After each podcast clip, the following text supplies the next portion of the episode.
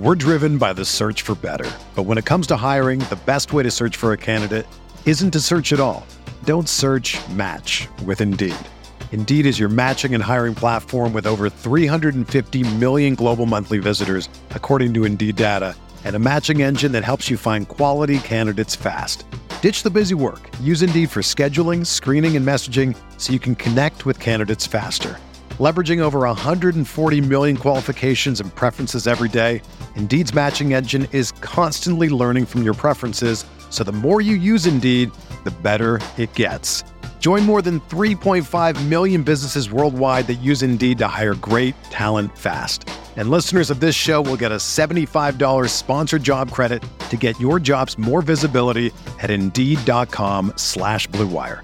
Just go to Indeed.com slash BlueWire right now and support our show by saying that you heard about Indeed on this podcast. That's Indeed.com slash BlueWire. Terms and conditions apply. Need to hire? You need Indeed. You are listening to Dove Valley Deep Divers with Erick Trickel and Lance Sanderson. Ball comes out of the hands of Newton. It's on the ground, picked up by TJ Ward at the four yard line. Von Miller did it again. On Overtime Media.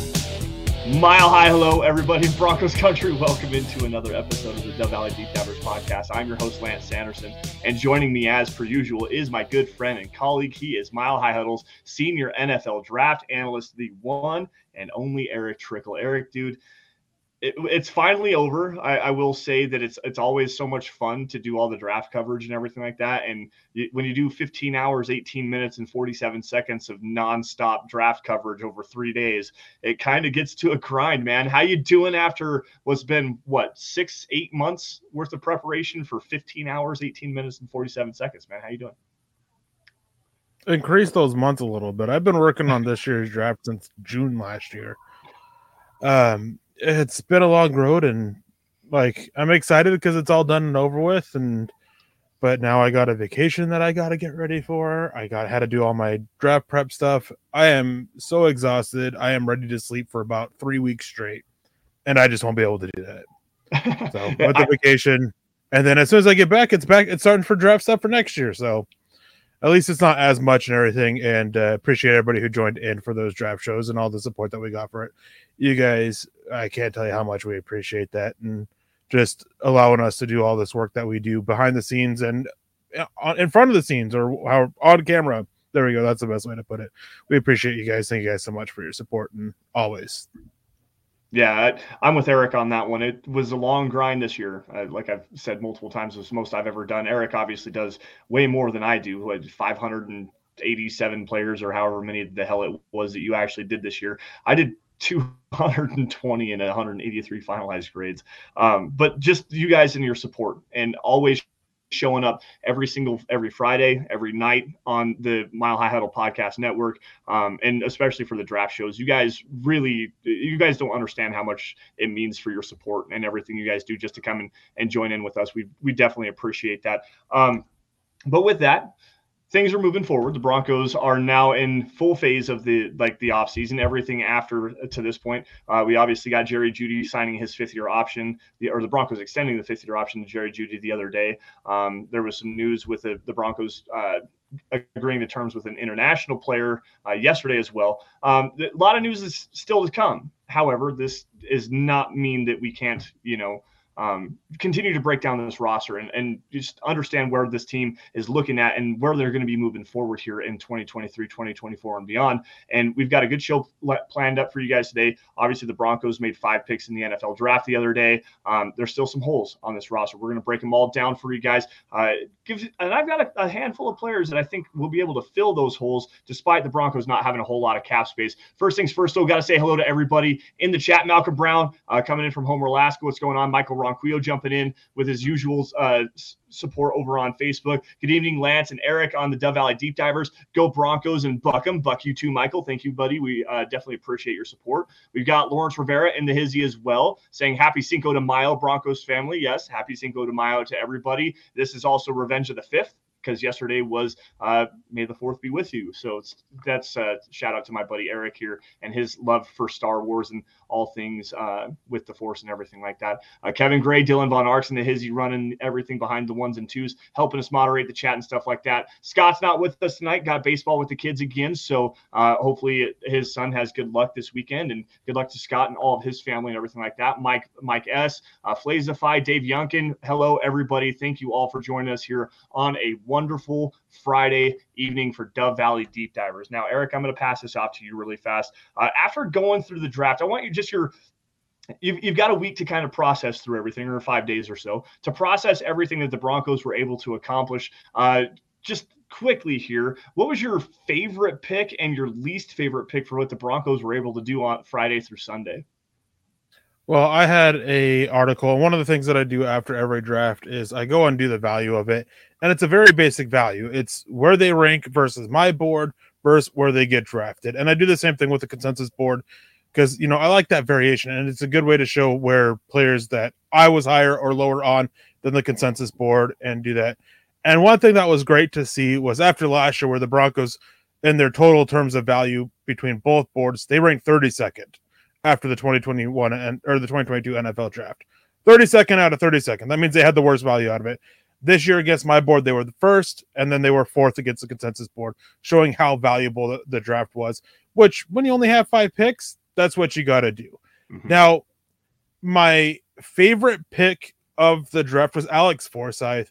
Um, I've heard n- nothing but positive things about him he kind of got suffered. He suffered a hamstring injury throughout the draft process, which saw him go a little bit lower. Oh well, the offensive line guys who are coach him up like uh, outside of the NFL have absolutely raved about him and his work ethic and the skills that he has.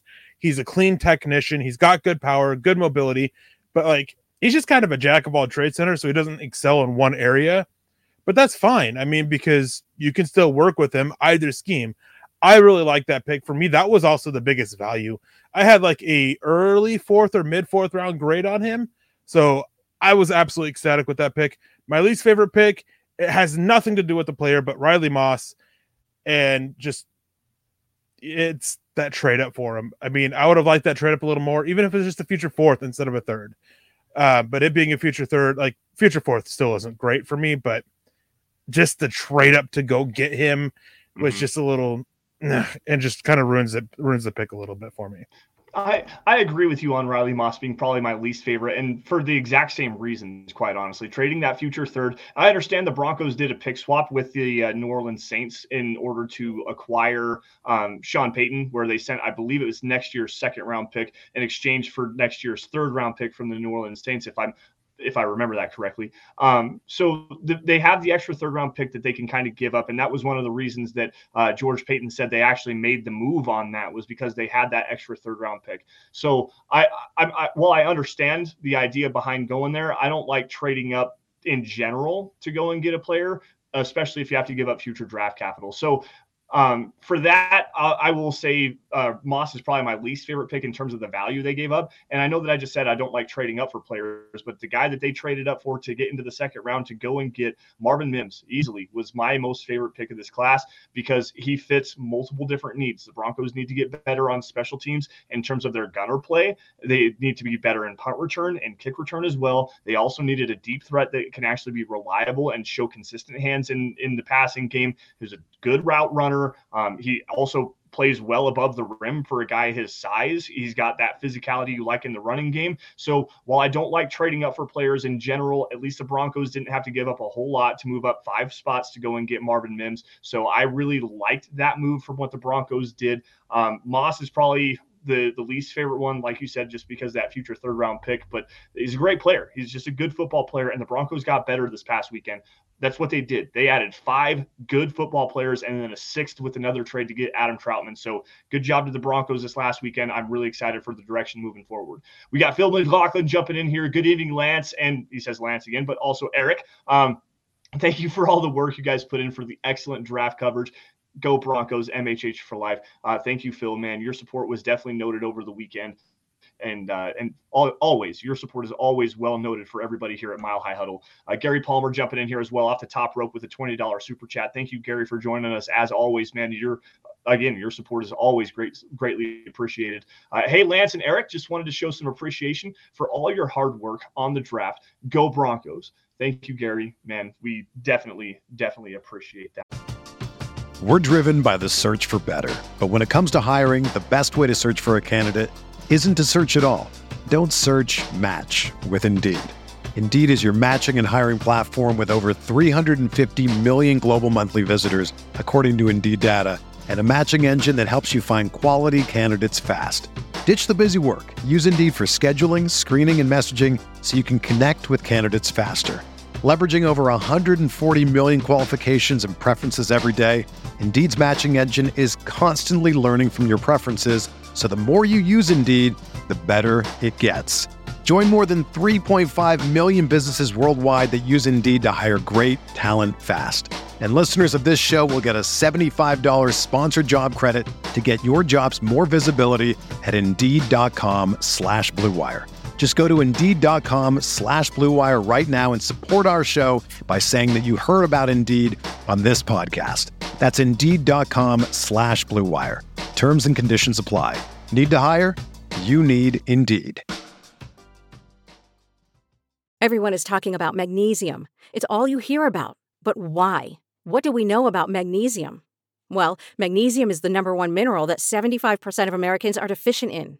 If you are a woman over 35, magnesium will help you rediscover balance, energy, and vitality. Magnesium supports more than 300 enzymatic reactions in your body, including those involved in hormonal balance. From functional medicine doctors to mental well being and female hormone experts, we all know that magnesium is the one mineral to improve all aspects of well being and health. But which one? Magnesium Breakthrough from Bioptimizers, the trusted choice recommended by leading experts with seven best absorbed forms of magnesium to ensure your body receives the support it needs for overall well being. Go to bioptimizers.com slash balance today and use code BALANCE10 for 10% off. Support your journey to wellness at B-I-O-P-T-I-M-I-Z-E-R-S dot com forward slash balance. Magnesium Breakthrough from Bioptimizers, your foundation to optimal health and vitality. Um, now, real quick, I just want to go back to talking about Riley Moss and my big issue with the trade here, since I didn't really give it, is next year they did give up that second for that third round pick for the Saints as part of the Sean Payton trade. So now they have a first and a third, and whichever third they send for send to uh, for this trade up, um, I can't remember who they traded up for with this pick. Um, it's the lower one, so they still get to keep the higher pick of the two. Yep. But you you fall, you go what eight and nine, nine and eight, whatever. You miss the playoffs. Russell Wilson was fine, not great though. Well, you're not in a position to land one of the top quarterbacks. You're essentially screwed, and that's my, that's my issue. Is if we knew for sure that Russell Wilson was able to bounce back and even be a top, you know, 5, 12, 15 quarterback, then sure, fine. Like, still not a big fan of the trade, but you just put yourself in such a bad position if you fall into that middle ground. And like, and adding to that is they're doing everything they can to take the ball out of Russell Wilson's hand, to really go a heavy run game and defense. So that can carry you. And if that carries you to that point and Russell Wilson's still an issue, you're just SOL. Like you're, you're out of luck because you got to wait another year. And next year's draft class is projected to be look extremely good. Mm-hmm. Five or six quarterbacks there, if they all come out, that people are already talking about as top 15 picks. Granted, things will change as the season goes on, and maybe somebody else rises up, or maybe a couple players fall. Remains to be seen, but it just looks so good right now to just put yourself out of position. Even without that second round pick, having those two thirds would be such a boost. So that's a big reason why I didn't have issue with that. Uh, Michael Ronquillo came in and saying that my favorite pick is safety J.L. Skinner, and my least favorite is Riley Moss. JL Skinner is a good pick. The, and mm-hmm. I mean, obviously, the fact that he tore his pec two days prior to the combine, it's a big reason for his fall. So Yes. I mean, and that goes. Sorry, sorry you, you caught me taking a drink there. Uh, I I agree with you on that. Like JL Skinner, I I had a third round grade on. Um, I know that uh, that was probably a little bit higher than than most people in the consensus was, but uh, I I like JL Skinner. I, I think he brings a lot of physicality, a lot of versatility, and he's a core special teams player with over 450 special team snaps played at Boise State. You know what you're getting with this guy. Brent P off the top rope. Holy cow massive super chat. Thank you, Brent. This is the first time I've seen your name in the chat. So welcome in and thank you so much for showing your support, man. We definitely appreciate that. Uh, Brent says, thanks for all your hard work, Erick and Lance. What has been your favorite UDFA pick, uh, the undrafted free agency pick? Um, for me, I'll go quickly here. I haven't really got a chance to break down his tape, but I've heard a lot about Thomas Incoom, the edge defender from Central Michigan. High upside guy, high upside pass rusher from the sound of it. A fairly decent run defender, though he can do some work there. Definitely needs to get some bigger size to him, from what I understand. So I cannot wait to do that. I will be having film breakdowns of all five draft picks and several of the UDFAs coming over the summer. So that's the one that I'm going to shout out. Erick, what do you think, man? I mean, my thing is, I tend to wait for the official announcement from the team for UDFA's. Mhm. Too many times over the years, like there's just such an issue with the process. Players double commit to two different teams to sign with them, and come to find, I'm then they find out, oh, well, you can't do that. It's still an issue with that, and so it's always like, oh, they this one team and like it gets announced that this team's signing with it, and they come to find out when the official announcement he didn't actually um, do that. So it- it's difficult for me. I, I tr- like to wait for the official announcement from the team. Um, even a lot of the beat reporters, they have they can be wrong on it. Mhm. Of the ones that have been reported, I'm with Lance here. Thomas Incoom, he was the guy that was right there in the fifth round for me that I felt uh, that I really liked. Um, I, I was really high on him. He's he raises the floor of it. He doesn't really raise the ceiling a whole lot. There is some room for growth there, but kind of where he's at now is kind of what he's going to be. He's a solid run defender. He's a solid pass rusher. That's the guy I like the most, and he's the only one that I've seen like consistently mentioned. So again, just want to wait for the official announcement, and I can't tell you how frustrated I am that that official announcement has yet to come because I always do my article about it, breaking them down with all the stuff that I worked, I did pre-draft, and then the guys that I didn't watch, I go and watch them. Like, and I got to I'm last after next week. Um, I'll I'll miss a week, so I'm going on vacation and on leaving the 14th. So running out of time here to get this done. Broncos, come on, you got to work on my schedule. Got to work on everybody else's schedule, but that seems to be the the theme here with this Broncos team. Is this just upsetting the apple cart in terms of the culture and everything that's going on here?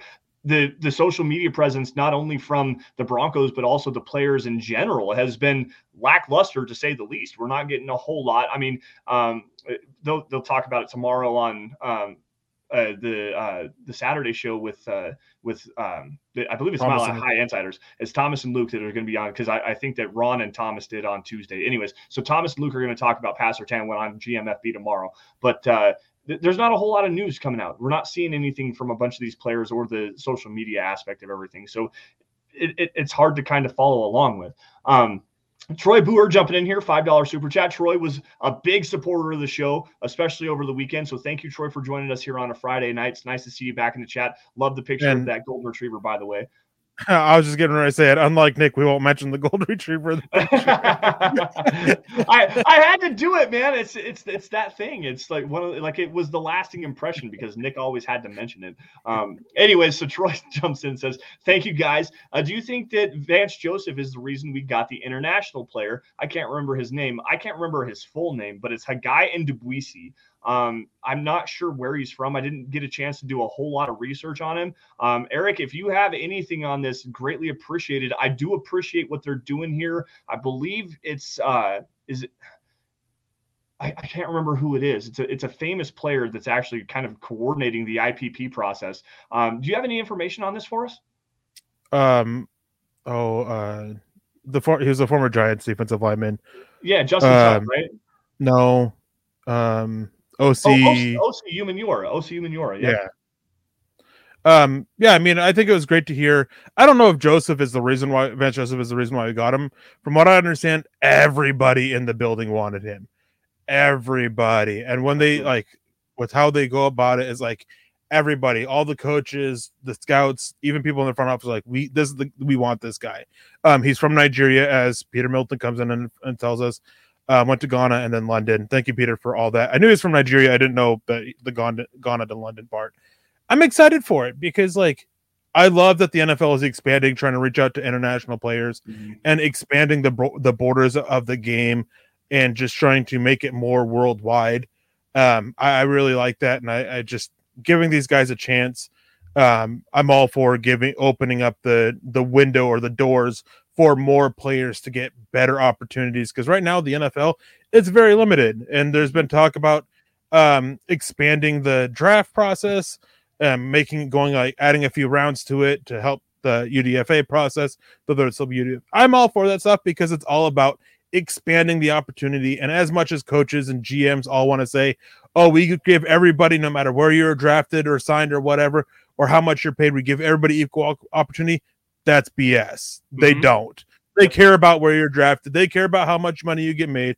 And on that point, like one of those issues with the Broncos last year, on the offensive line. The more money you made, the more likely you would you were to get played.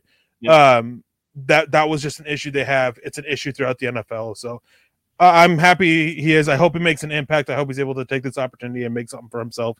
Um, I absolutely love just the expanding of the borders from the NFL. I'm with you on that one. And Peter jumped in as well, saying that there were 16 uh, tryout players too. That was quite amazing to hear. I don't remember all of their names off the top of my head. I've been busy this last couple of uh, last couple of days, but uh, the Broncos brought in three XFL players, including Ben DiNucci, um, formerly with I believe the Arizona Cardinals and famously with the Dallas Cowboys, uh, as he got to play a little a little bit after Dak Prescott, and I believe it was. Um, was it Andy Dalton? I believe went down with injury. So Ben DiNucci has seen some time in the NFL, bounced around a little bit, but he's one of the leading passers in the XFL. They brought in a running back and I believe an edge defender as well from the XFL ranks. So trying to expand that, trying to get some more players in here, just turning over all stones to try to find as much talent as they possibly can. Um, great to see this direction for the Broncos. Honestly, um, being in, as inclusive as you possibly can, no matter where you're from, no matter uh, what league you've been playing in, if you're even in the NFL or in college football. Um, so I, I definitely appreciate that. Uh, now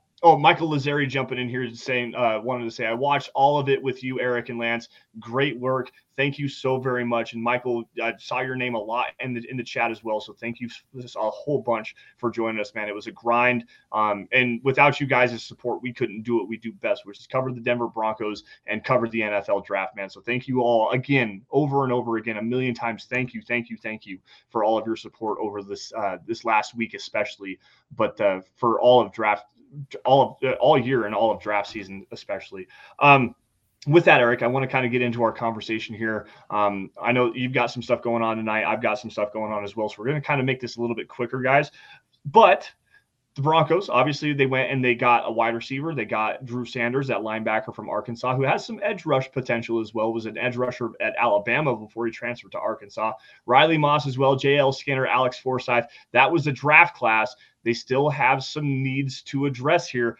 You and I kind of talked briefly before we came on here, and I you would I, I, gave you three positions that I kind of wanted to talk about. And we also have our guy Dylan Von Arx, who brought an article up on milehighhuddle.com with the Broncos persisting roster holes worth worrying over. His top three were my same top three in defensive end, uh, well, defensive line and edge also the running back position, and also the center position. I have three players that actually fill those needs. I'll probably write an article for milehighhuddle.com here in the next couple of days. But Erick, you had two positions that were not listed on this that you wanted to kind of briefly talk about, specifically at the safety position. What's your thoughts, man? How are we doing? Yeah, um, I understand JL Skinner. Uh, like he's a great, he's a great value. He's a great pick. He's still a rookie, and our projected starter next to Justin Simmons has barely played 500 snaps in the NFL. Yeah. Um, give me someone veteran for just an additional depth piece, even if they don't end up starting. Mm-hmm. Um, Adrian Amos, he didn't have the best year. It wasn't a terrible year. Duron Harmon or Lamarcus Joyner. I think I really like Lamarcus Joyner. Mm-hmm. I, I, like the versatility in the second in the secondary that he has any of those three, I think they would just round out the room so well.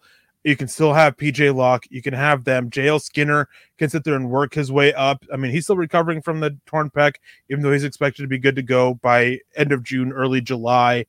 So it still just still needs some work.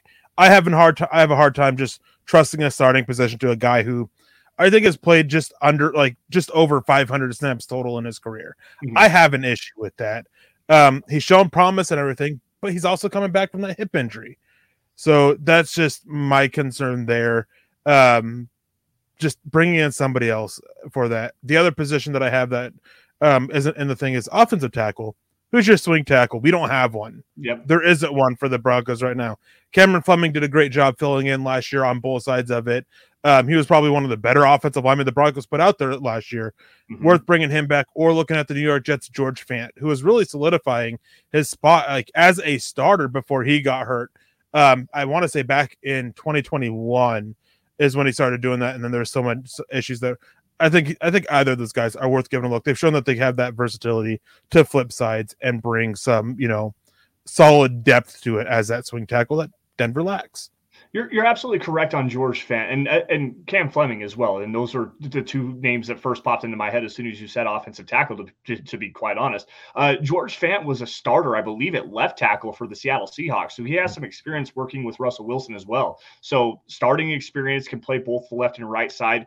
Obviously, that fills the need. Cam Fleming, again, we all know what he did last year, was arguably the best offensive lineman on the field for the Broncos last year after Garrett Bolles went down. And even while Garrett Bolles was still playing, at Cam, Fle- uh, Cam Fleming at right tackle was still very good last year. So that's definitely a big one for me. Um, you also hit the name that I would have thrown out there for safety um, in terms of Adrian Amos. That was a, a, big name that I really liked. John Johnson as well. I believe he was with Cleveland uh, for a little while. Uh, was a cap casualty. Um, young safety. I think he's only 27 years old. Had a rough up and down season. I think he might be injured as well. But uh, regardless, the safety is a big need for me. And like you said, JL Skinner, you can probably play Riley Mosser if, you wanted to, um, kind of a versatile defensive back. And the Broncos kind of alluded to that a little bit. They're going to try him at cornerback first. If it doesn't work out there, he can definitely play that safety role. He's better off of the ball than playing in press coverage. So that definitely will help him if he does move to safety. So I, I like that a little bit, but still, like you said, Caden Sterns coming off the hip injury. There was a lot of inconsistencies with him the last couple of seasons while he was out there on the field. He flashed a lot as a rookie, but there's still that second year, you know, you, you got the injury. There's just too many questions with him right now. You got to have a veteran presence on the back end to help along with Justin Simmons, who I mean, this may be his last season in Denver. There's an out in his contract, and they could be moving on there. So if Skinner takes over for for Justin Simmons in the future, you still got to have an option for uh, for that in in terms of a backup or even as another player alongside a starter role. So Adrian Amos is the guy that I'm really looking at. Now, getting to the the meat and potatoes of Dylan's article here, I'm going to go to a um, to the offensive line here, and I'm going to go to the center position. And I understand the Broncos just went out and brought in a high upside guy, uh, not really a, like the highest ceiling of a player, just a, a solid player. He's going to raise the floor of the room in Alex Forsyth. Um, but they also brought in Kyle Fuller, a, a, a, veteran with experience playing with Russell Wilson. They still have Lloyd Cushenberry. Center to me is still a need. Like Forsyth for what it could be is definitely a very good option, but Cushenberry's been an abject failure, and Kyle Fuller is just a guy. So there's a player that was released today from the Washington Commanders. His name is Chase Roullier. He's a five-year starter. Has been in the NFL for six seasons. Um, he has major injury concerns though. He broke his he broke his fibula back in 2021, and then in 2022 he had a knee injury that required surgery, and he missed the entirety of the 2022 season except for two games. Played 150 snaps. But when this dude is healthy, he is a top five interior offensive lineman in terms of pass protection. He's only surrendered five total sacks in his six total seasons as an NFL player. And in, let me see, I have my notes here. Uh, in 2020, he played over 1,100 snaps, only allowed one sack and 17 total pressures from the center position, and a team that went to the playoffs. Chase Roullier, in terms of a veteran player, 29 years old, he turns 30 in August. You could probably get him on a cheap deal because he's a veteran player at a lesser valued position and has injury concerns. What do you think, Erick? Does that make sense? So my issue with him, I mean, besides the injuries, because there's another guy here, mm-hmm. another couple guys here that I have that also have injury concerns. Obviously, you're talking vet minimum. Like mm-hmm. I'm not giving any of these guys a bigger deal than a vet minimum because of the injury concerns they have. Can he hold up in a more power gap concept scheme? That is my question. Mm-hmm. He's always been more inside zone, outside zone. And when they have done, you know, power gap stuff, it just hasn't been the prettiest. Right. Can he work in that? I think it's worth giving a shot. I really liked him coming out of college. I followed his career pretty closely because he was one of my favorite. He was one of my draft crushes that year, and like I like him. And for a vet minimum, he's worth the he's worth the chance. He's worth he's worth the shot there, um, to see if you can make him work in the scheme and at least upgrade the upgrade your issue, uh, upgrade your pass protection there because mm-hmm. is a, such a big issue with Lloyd Cushenberry. Lloyd Cushenberry likes to lose slowly, and hey, that's fine if your quarterback didn't get, hold the ball so long. Yep. Chase really he he likes he he does well. He doesn't lose slowly. He just holds his own consistently. The other guy is Ben Jones. Obviously, the, there's no question with the scheme about him, but the concussions. Mm-hmm. Where is he at with those? Will he is it is he medically cleared? That's such a big concern. And then Justin Britt. I mean, he's he's a fine center. Like he can handle the scheme, but again, there's been some injury history there with him that you got to check in. So any of those three guys, I'm fine with, as long as you uh you know sit there and try to get him on a vet minimum deal. And real quick to go back to George Fant, since we have Fant is no good and Fant is a bum. Um, Fant before he got hurt in 2021 was viewed as like a top five tackle. He really mm-hmm. struggled in 2022 because he was pushed back before he was fully ready to go. Um, he had issues as a starter beforehand. I understand that. I wouldn't say he's a bum. I'm not saying he's a great tackle either. Uh, for a guy who can be a swing tackle depth, of the options that are available, he's one of the better options out there. Un- like, unfortunately or not, like it's just how it is. He's just one of the better options out there. Well, and something you want to always kind of try to remember here, guys, is that you're not looking for a guy to come out there and start for you right away. You paid Mike McGlinchey $75 million and Garett Bolles, you paid $72 million three years ago. Like, you know who your starters are. So long as they're healthy, those are the guys that are going to be there. And with Fant, what are you looking at here? You've got a guy with starter upside that can play on either side of the offensive line, and he raises the floor of the room. Like, what other offensive tackle do the Broncos have on the roster right now that's not named Quinn Bailey, who Erick I know you liked, not like not a super huge fan of. I thought he's probably better at guard, but th- there's no swing tackle on this roster. And he's yeah. George Fant is a great swing tackle. He's a great option here. It raises the floor of the room.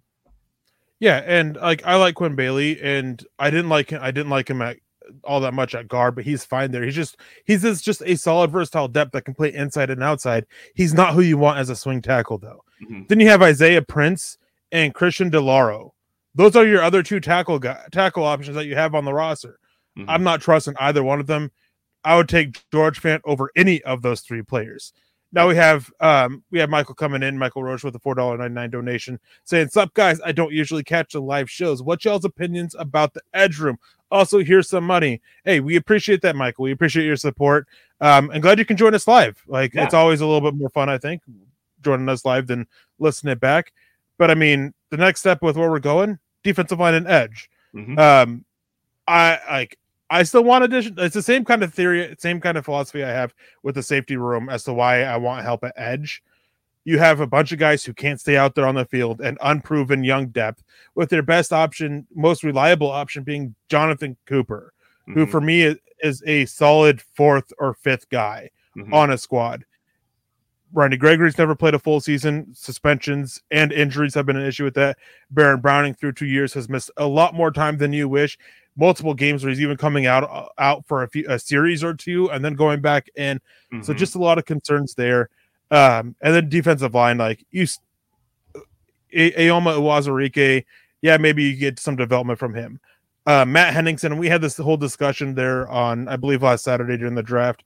They really like him as a nose tackle, and like, I'm not fully for it, but he's a smaller pass rusher nose tackle. Like, I I get that, I mm-hmm. guess that's where they view him. But who's your DeShawn Williams replacement? They're missing that. Mm-hmm. And I'm not, I'm not, I don't like the idea of going big on the defensive line with DJ Jones, Mike Purcell, and then Zach Allen. I think your pass rush potential is taking such a hit that way. Yeah. Like, because at least DeShawn Williams was somewhat decent, getting some internal push as a pass rusher. Yeah. And Mike Purcell offers almost nothing there. Yeah, especially coming as a three tech for DeShawn Williams. When he was playing the three tech, man, he was so great, so great. Like, like, coming into the guard's face and and pushing him from the pocket that way. He was so good there. Um, in, in terms of the edge defense, I want to go there because I have a guy here, Erick, and this is going to make sense um, mostly as a veteran guy who's been very reliable. Um, not necessarily the most flashy player, solid in the running game, had four sacks this last season. He's older, but he also has a lot of experience playing under Vance Joseph. I'm talking about Marcus Golden, the edge defender from edge. the Arizona Cardinals. Yep, yeah. uh, that's what I'm saying. Yep. Uh, so the edge defender from the Arizona Cardinals, like I said, four sacks this last season. Um, he's got that relationship with Vance Joseph. He played 300 snaps this last year. Like I said, 32 years old. He just turned 32, so he's going to be in his 32 year old season. Um, like I said, decent run defender, not great, but he can at least go out there and and be a solid veteran presence, a guy that can help teach these young guys. Baron Browning's still super raw for the position, and so is Nick Bonitto, who as a second round pick definitely hasn't shown what you want from a player from that high of a draft capital. And going back to Dylan's article, that was one of the things that he specifically mentioned was Nick Bonitto has to show a lot better. To me, you will go out and you get a guy who has been relatively healthy for the majority of his career, maybe on the back nine, so you can get him at a veteran minimum deal, maybe for a, a million and a half dollars, something like that. I believe his last deal was one year, six and a half million. You're probably not going to get him for that cost this year. Um, a guy that again has familiarity in the scheme. What do you think, man? Is that an option? Yeah, he was my top guy. Um, for edge specifically, um, I went down in between defensive line and edge.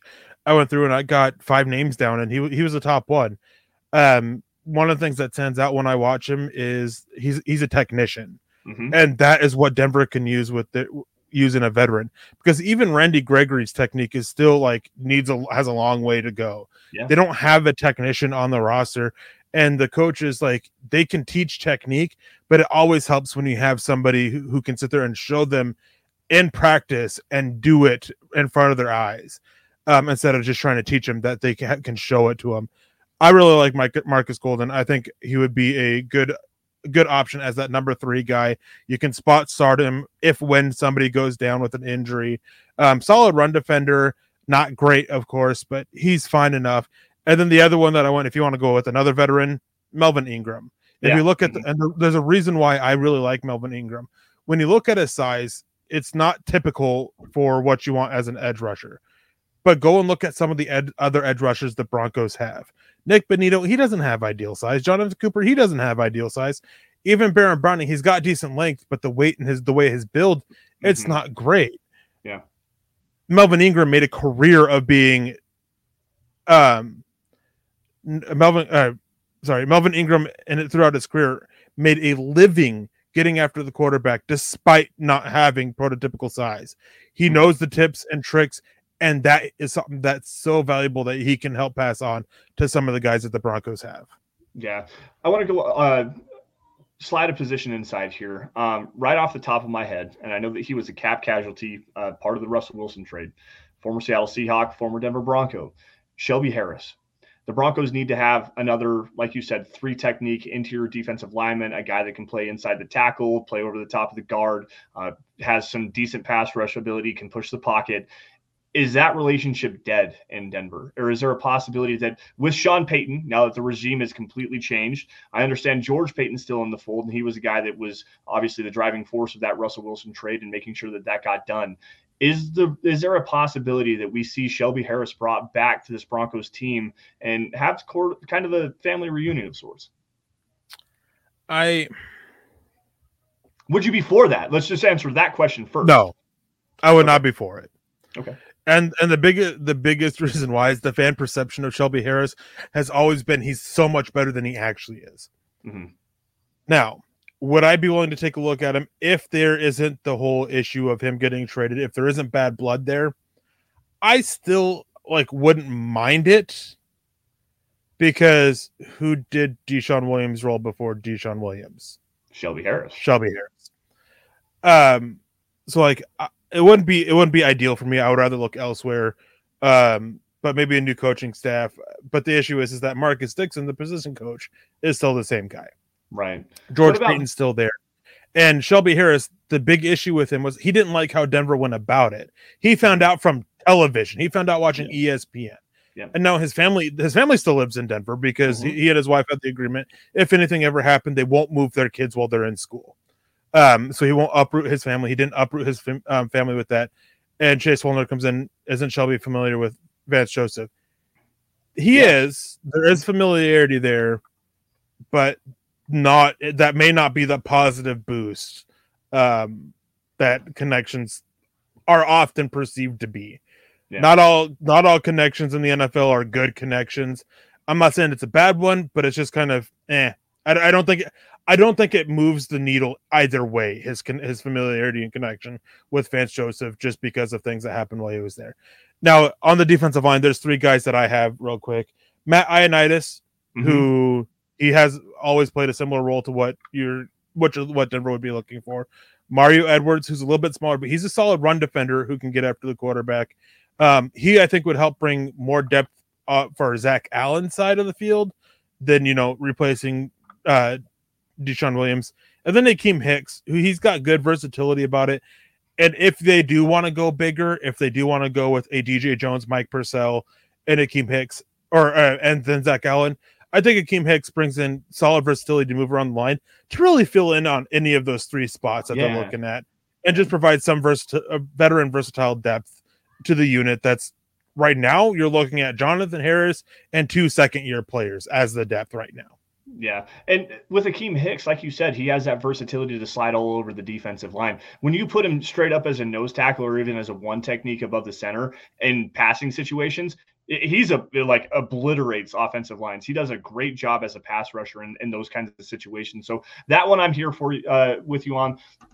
Last one, real quick. Um, high upside guy, a guy that was uh, projected to be a potential first round pick, I believe in 2019, maybe 2020, somewhere around in that specific area, out of Michigan. Maurice Hurst. He's a former uh, Oakland Raider and just spent his last season with the San Francisco 49ers. Free agent guy, probably not going to cost a whole lot. And there are some health concerns with his heart, although he's been medically cleared for several years now to continue play. What do you think about Maurice Hurst? Is that like one of those high upside players that you could potentially see brought in on a, a on a cheap deal? Um, Uh, I think his career is essentially done. Okay.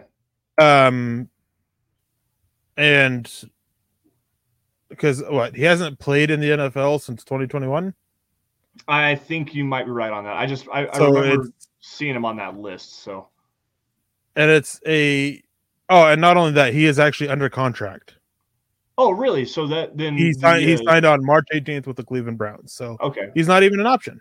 Okay, well, never mind then. His uh, the Spotrac is failing me here a little bit because he was still on their free agency list. So I do apologize for that, everybody. Uh, let's switch gears here, though. We got just a few more minutes before we get everybody got to get out of here. Um, Erick, I know you got plans tonight. Um, so do I as well. I need to sleep.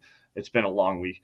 I do want to go to this the third the third position in Dylan's article. Uh, we haven't got there yet, but I think that it's actually one of the the sneakier needs for this team, and that's a running back position obviously the Broncos went out and they signed Samaje Perine to a deal. Um, and I like him. He's a versatile player. Uh, hasn't really ever got a true opportunity as a, a full-time starter.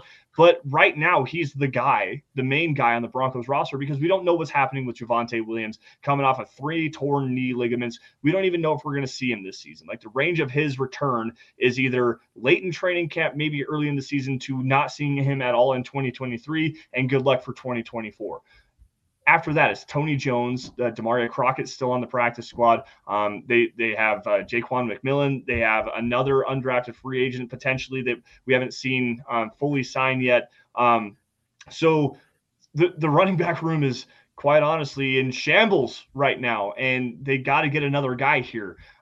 The problem is they don't have very much cap space. The Broncos have $6.4 million in cap space. If they want to go sign a guy, you're not getting Ezekiel Elliott. You're not getting Leonard Fournette. You're not getting Kareem Hunt. It's not possible unless they move on from a guy like Courtland Sutton to open up that cap space, man. Running back, dude, where are you at here? Well, first of all, Ja'Quan McMillian is a cornerback. I think you're meaning Tyreik McAllister. Yes, I am. You're right. Sorry. Um, so they definitely need somebody, and like I know a lot of people have been praising the one undrafted free agent that they're rumored to be signing, but like I don't know. um, undrafted every year there seems to be this undrafted free agent running back that Bronco fans fall in love with, and he's going to be a great thing. Last year, I mean, Tyreik McAllister had a lot of hype mm-hmm. because he brought speed. He was so fast. And then the year before that, there was the other. There was oh, what's his face? The Central Michigan kid who had like thirty touchdowns in a season or whatever it was. Um, oh, I can't remember his name now, but he he was going to be the ne- he was going to be the next big Broncos running back. So every year there's always somebody that gets all this hype for it. And it's like they just never they never hit. Like mm-hmm. I love taking the shots because hey, it's much better value for the Broncos, uh, much better investment for them. Just yeah. constantly, you know, just bring in those undrafted free agents, and maybe one day one of them will stand out. Um, but for me, it's like with what you're looking at, Samaje Perine, he's always been a backup. Um, he should be able to handle the top job pretty well, but we haven't seen it yet. It's unproven. Mm-hmm. Um, and then the rest of the guys they have on roster, they have a combined like 80 total touches on offense. Yeah, like and like, if 500 snaps give me an issue, 80 total touches between a group of like four running backs gives me an issue. Right. Um, Kareem Hunt, I would be fine with taking a look at for, on a veteran minimum deal. He can be the type of back that the Broncos are looking for. Um, and he knows he and we know he can be a backup guy. Hasn't been that that great the last two years. Maybe there's some juice left that you can get out of him. Um, Darrell Henderson, he's another one. He was a higher draft mm pick for the Los Angeles Rams a few years ago. Never has really caught on, but he's another one. We know he can be that receiving back. We know he's got some solid speed to break to break away. He's a solid runner. Um, so he's another one that I would look at um, and just go in. There's a couple running backs I was looking at, but they the board just didn't fall to where they would take a running back. Yeah, I'm draft. with you, and yeah, it, I, am with you on that one. Obviously, you and uh, you were stumping for Evan Holder for a while. Uh, I was a, a, big fan of DeWayne McBride out of UAB. Yeah. Um, like there, there was a handful players. Eric Gray out of Oklahoma was a player I was really intrigued by. Um, and Mike S jumping in here, making sure we don't forget about Tony Jones Jr., who has been a practice squad player. I think he has like seven total carries in the NFL. Sure, he's a Sean Payton. Guy. Jones, he's got the most. He has like 60, he has like almost 70 total touches in the NFL. He's yeah, the one like who has most of them of the group.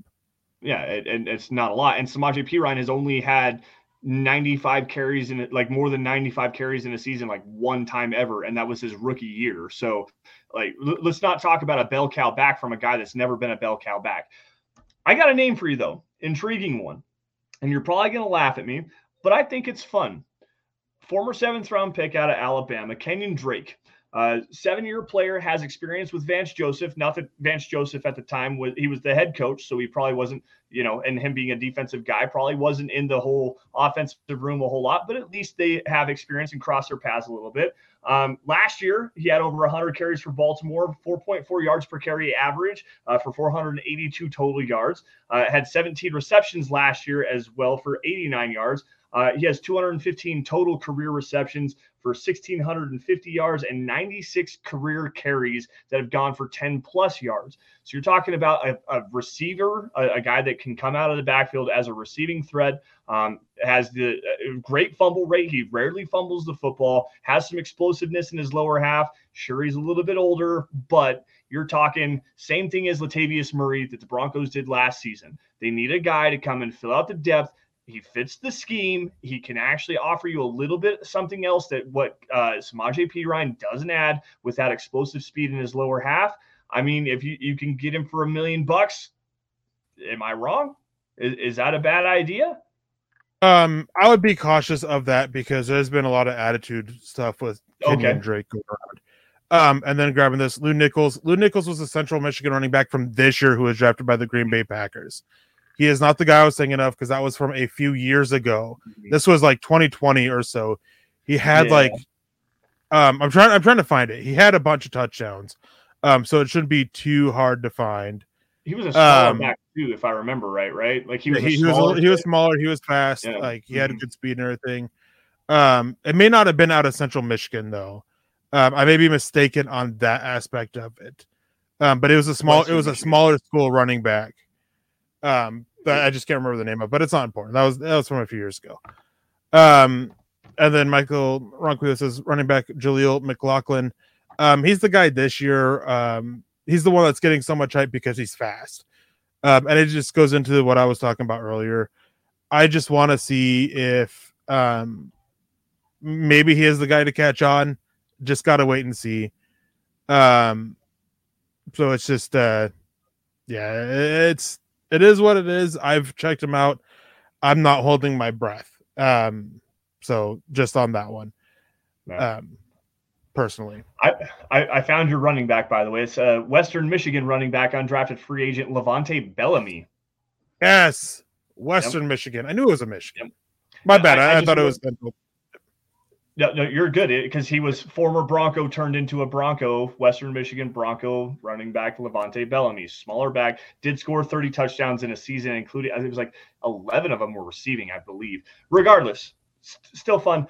A lot of good conversation here, and I'm glad that I actually brought some some stuff to the conversation where you agreed with me. Chase Roullier, uh, Marcus Golden, you know, Kenyan Drake. I didn't know that there was attitude issues with him, but in terms of just the overall fit, if you're if you're talking about just the player himself, uh, what he brings to the field, would that make sense for the Broncos if they could get around the attitude issues? Just last thought on that. That's the type of running back they should be looking for. Mm-hmm. And that's kind of like, I mean, we talked about that a lot pre draft. Everybody's mentioning these big, powerful backs. And it's like either big, powerful backs or guys like McBride who have a crappy fumble rate. Mm-hmm. Just push those guys aside and find somebody who can be kind of explosive and still have a decent fumble rate. Um, mm-hmm. and there were some good ones in the draft, and I don't know Kenyan Drake's fumble rate off the top of my head. Um, so maybe right. he doesn't fit that aspect of it. Um, it's, but it's actually really good. I think he only has two career fumbles in seven seasons. Well, I, I, can pull him up real quick and double and check on that. But fumble rate was a was a big thing for the Broncos this year, and it's a big thing for a lot of teams.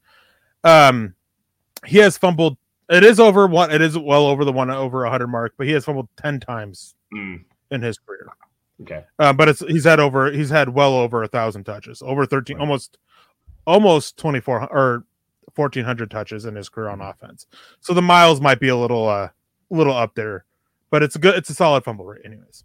Yeah regardless, again, just a good conversation. Thank you for having it with me, and thank you all for joining us and and and joining in for the conversation. Uh, the chat was great. Michael Ronquillo jumping in here uh, last time, saying great show tonight. Lance and Erick on the Dove Valley Deep Divers. Go Broncos and buck them. Buck you too, Michael. We definitely appreciate your support, man, as always, and thank you for all of your support across the Mile High Huddle podcast network. Thank you all for joining us. We definitely appreciate you guys. Follow us on Twitter by finding me at Lance S underscore MHH, and for Erick at um, at Erick Trickel. Notice the CK and Erick and the EL in, in Trickel. Uh, also, guys, make sure you guys are following at Mile High Huddle. That's some other account where you guys find breaking news and analysis regarding your Denver Broncos. Um, any film breakdowns, opinion articles, um, analytics articles from Thomas Hall, uh, salary cap stuff from from uh, Bob Morris anything regarding the Broncos, you're going to be able to find it there. Uh, guys, if you're on Facebook, uh, go to facebook.com slash mile high huddle pod. It's a great way to continue the conversation over there as well. Um, folks,